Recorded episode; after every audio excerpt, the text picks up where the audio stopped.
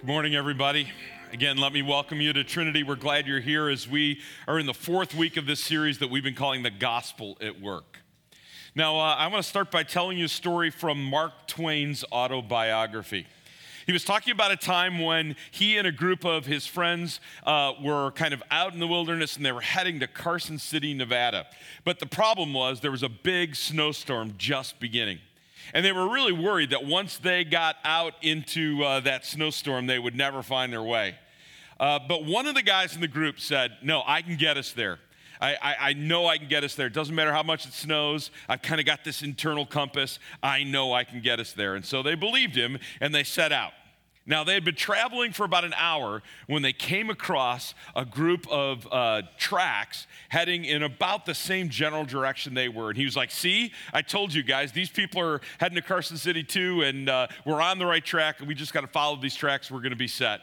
And, uh, and so they traveled for about an hour following those tracks. And then they noticed, wow, look, here, there's another group of people that, that joined up with the tracks at this point. Uh, we're, we're really on the right track. And they traveled for about another hour and they went, whoa, look, here's another group of people joining up. And they went, wait a minute. These are our tracks. They had been going in circles for hours. Now, you've probably heard stories like that, right? Someone gets lost in the wilderness and they think they're just walking straight to walk out and then they just go in a big circle. Actually, that's a thing. It's called hike, lost hiker deja vu. And uh, scientists have studied this, and here's what they found. If you are out in the wilderness and you don't have a point of reference, like mountains in the distance or, or uh, the sun in the sky or the stars at night, if you, are, if you don't have a point of reference, you will walk in a circle. Every human being does it. It's almost impossible to stay walking in a straight line if you don't have one of these. And, uh, and that image, I think, is really important for us as we continue this series on work. You know, we're talking about whatever you do for work, and that means maybe what you do for a living, that job that you go to that you'll go to tomorrow morning, or uh, maybe you work at home and that's your work, or maybe you're retired but you still have work to do. We say it all the time if you have a pulse, you have a purpose, and so you have work to do, even if you're retired. So, whatever that work is you do, we've been looking at how your work is really part of something much bigger. But, but the reality is, how do you know you're doing it right? How do you know you're really working for the Lord? How do you know you're, you're on the right track? And the fact is, we need a compass to help us with that. And we're going to talk about that today. Now, I thought Tony used a great illustration last week, and if you missed it, let me just uh, let me just give you a little recap of it. He said, Imagine that there are three people all working on this rock pile with sledgehammers, breaking big rocks into small rocks. And you ask the first guy, What are you doing? And he goes, Duh, I'm breaking big rocks into smaller rocks, right? And you ask the second guy, What are you doing? He says, Well, I'm making a living. And you ask the third guy, What are you doing? He says, I'm building a cathedral. You know, each one has a different respect, perspective. They're all doing the same job, but, but one of them is just focused on the task. The other is focused on selfishly making a living for himself. But the third one recognizes that he's part of something bigger. And we've been talking about in this series how when we work, it doesn't matter what work it is you do, you are joining God in the work that He is doing, that creative and sustaining God. You are part of God's work if you just are willing to see it that way. But here's the question is that enough to help make sure you do it right? And I would argue it's not. And, and, in fact, the Bible gives us three different compass points, if you will, that we can use when we work to make sure we're on the right track. And so I'm going to spend the rest of the time with you this morning just looking at these three compass points. And, and they are, first of all, God gives us this gift of wisdom to help us do the right thing at work. Uh, God reminds us who our audience is, who are we really working for?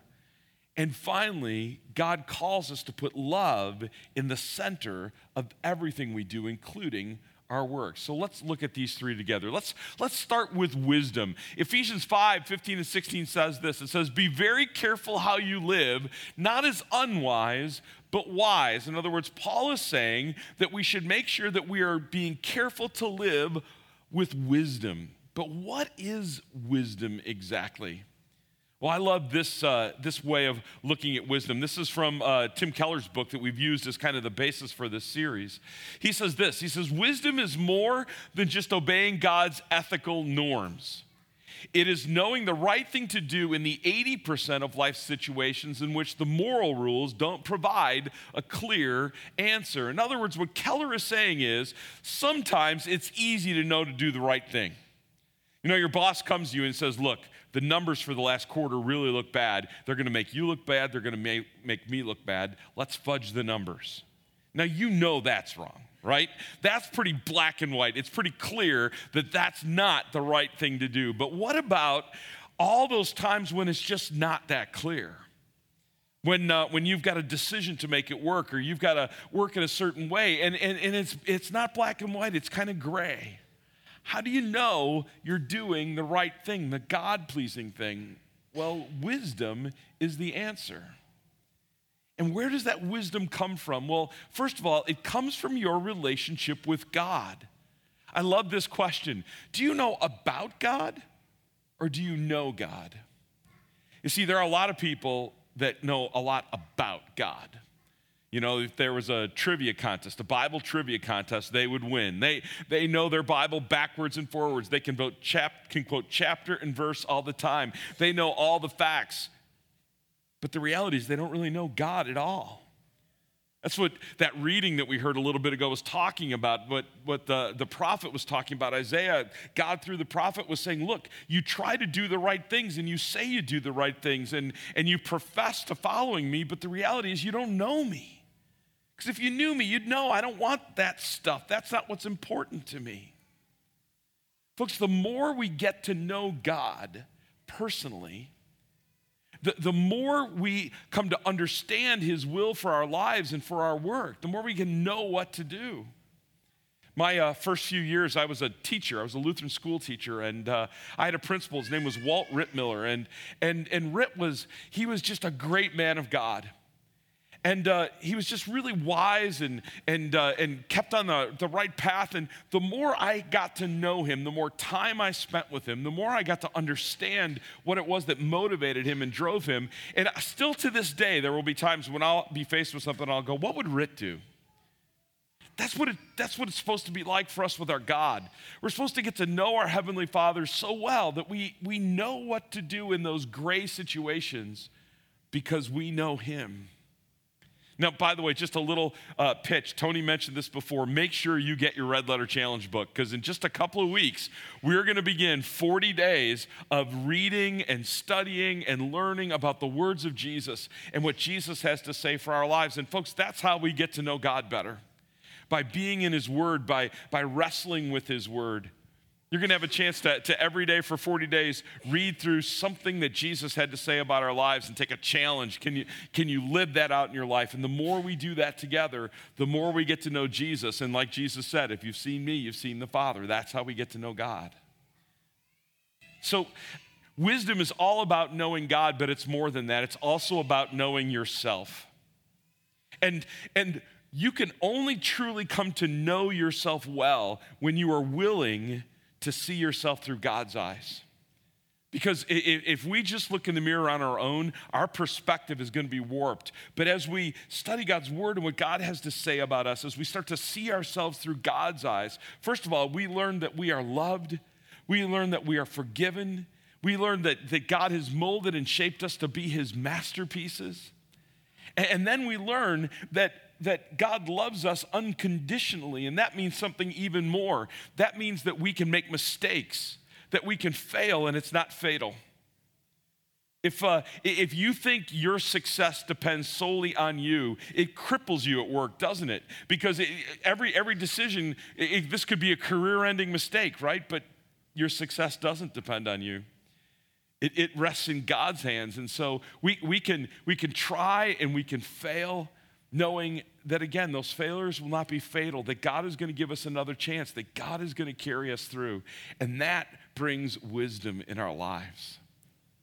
So, wisdom is one compass point, but I said another one is understanding our audience, understanding who it is we are actually working for. Are you working for your boss?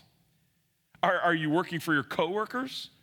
Are, are you working for the owner of the company? Are you even working for your family? The Bible says something else. Colossians 3 says this Whatever you do, do it with all your heart as for the Lord and not for man. See, the reality is, when you think about your work, there's only one person's opinion about your work that matters, and it's not your boss, it's not your coworker, it's your Lord. I love this example from the Old Testament. It's one that, that I go to a lot. It's, it's this guy named Hiram of Tyre. Have you heard of him? When King Solomon was building his temple there in Jerusalem, he hired this guy named Hiram from Tyre to, to do a specific task for him. It says King Solomon sent and brought Hiram from Tyre. He was full of wisdom, understanding, and skill for making any work in bronze. Solomon hired this bronze worker because he had a job for him. He wanted two massive pillars to be at the entrance to the temple, and he wanted Hiram to make those pillars. He, he wanted the first thing that people saw as they came to the temple to be kind of awe inspiring. So as they came into God's presence, they came in with the right kind of attitude. And, so we're told this He made two bronze pillars, each one 27 feet tall. But then notice it says he also made two bronze capitals, which were seven and a half feet, and put them on top of the pillars. So we're talking almost 35 foot tall, these pillars were when they were done. And it, it, says that they were 18 feet around, meaning, meaning the diameter is about six feet. So I want you to imagine something. I want you to imagine you got out of your car in the parking lot this morning and you turned to walk to the building, and they're right by the entrance where four stories tall, six feet, these two big bronze pillars. That'd be pretty impressive, wouldn't it? Be pretty awe inspiring.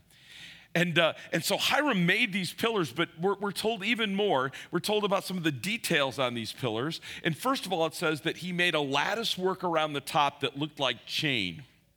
So he very carefully carved this lattice work that looked like chain around the top of these pillars. And then, even more, we're told above that lattice work, he carved pomegranates. Now, pomegranates were a symbol for life. And so he very carefully and meticulously carved these pomegranates around the top of the lattice. And we're, we're given even more detail. We're told how many he carved. It says he made pomegranates in two rows around the lattice work to cover the capital that was on top of the pillar. There were 200 pomegranates in two rows all around. So between the two pillars, 400 pomegranates in total. Now, one, uh, how long do you think it took him to make those. One, uh, one expert, one theologian I read said that, that they did a little calculating and they believe it took him two years just to carve those pomegranates. So think about that. Every, every day for work for two years, he carved pomegranates. He got up in the morning, went to work, carved pomegranates all day, went back.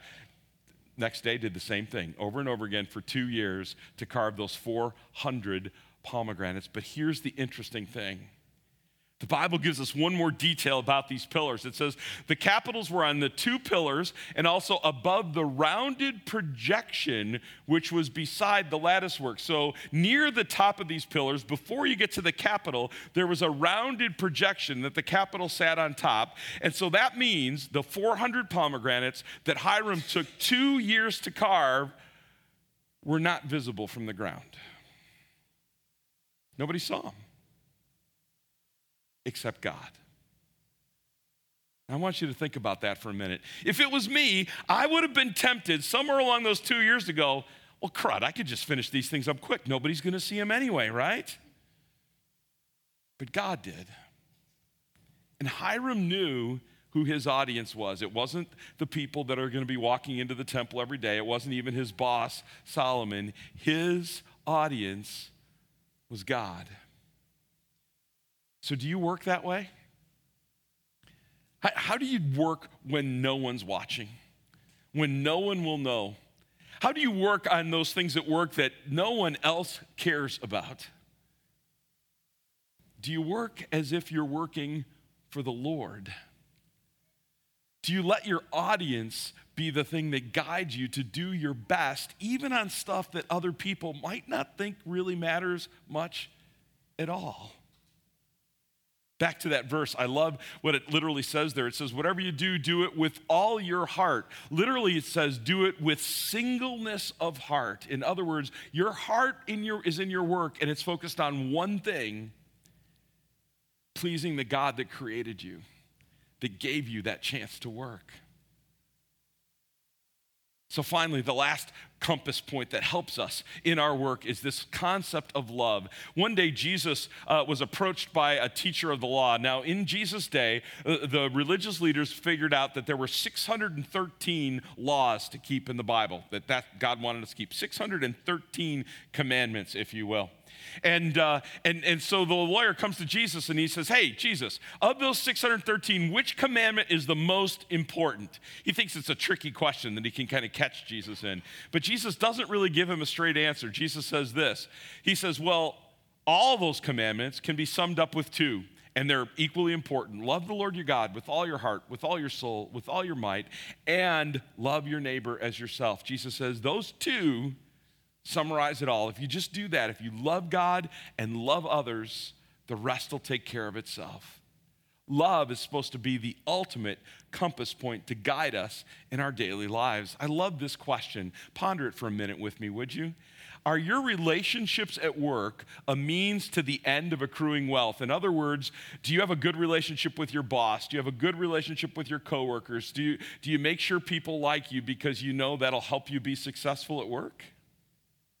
Or is wealth creation a means to serve the end of loving others? In other words, do you work solely for the purpose of being able to show love to others? Now, why would we do that? Why is loving others such a big deal for Jesus and for God? Well, in the very beginning of the Bible, it says this when God created human beings, it says he created them in his image. That means every single person you meet, every single person in this room, every single person uh, that sits next to you on the bus or the train when you commute, every single person that sits in the cubicle across from you at work, every single person that you encounter every day is stamped with the image of God. They're created in God's image. Now, I'm told that uh, Pastor Tony used this picture in his sermon last week. And he didn't just use this picture, but he did this to it. By the way, we are accepting applications for new site pastor here at uh, Trinity Green. No.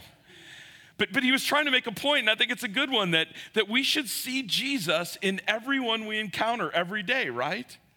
Every single person is stamped with the image of God, and that's why it's kind of weird that we have what we call contact lists, right? You got it in your phone. All the people that are important to you in your life are in that phone, and they're called contacts, right? And uh, I, I, remember hearing this story about a woman who uh, used to work in the business world, and she had her contact list, you know, people to contact when she needed something, or people to contact when she wanted to sell something, or people to contact when she wanted to move a project forward, right? And uh, so she had her contact list, and, and uh, but now she's got a new job. She's working at the church. And she's in a meeting with her pastor during that first week, and she says something about, Well, I have eight, eight contacts that I want to deal with this week. And he stopped her and he goes, he goes, Ruth, here at church, we don't call them contacts, we call them people. You know, when they're contacts, it's easy to think of them in a way that's helpful to you, but when they're people, you realize they're people created in God's image people that God has given us to love, and that love should guide how we do our work every single day. The Bible actually says the stakes are pretty high on this one, folks. In, in 1 John, John's first letter, he says this. He says, If anyone says, I love God and hates his brother, he's a liar. For he who does not love his brother whom he has seen cannot love God whom he has not seen. In other words, John says, if you can't love the person that's right in front of you, how can you love God in heaven? Now, that's pretty frightening to me because I don't always love people the way I know I should. And does that really mean that, that I don't love God the way I think I should? Yeah, probably, right? We all fall short.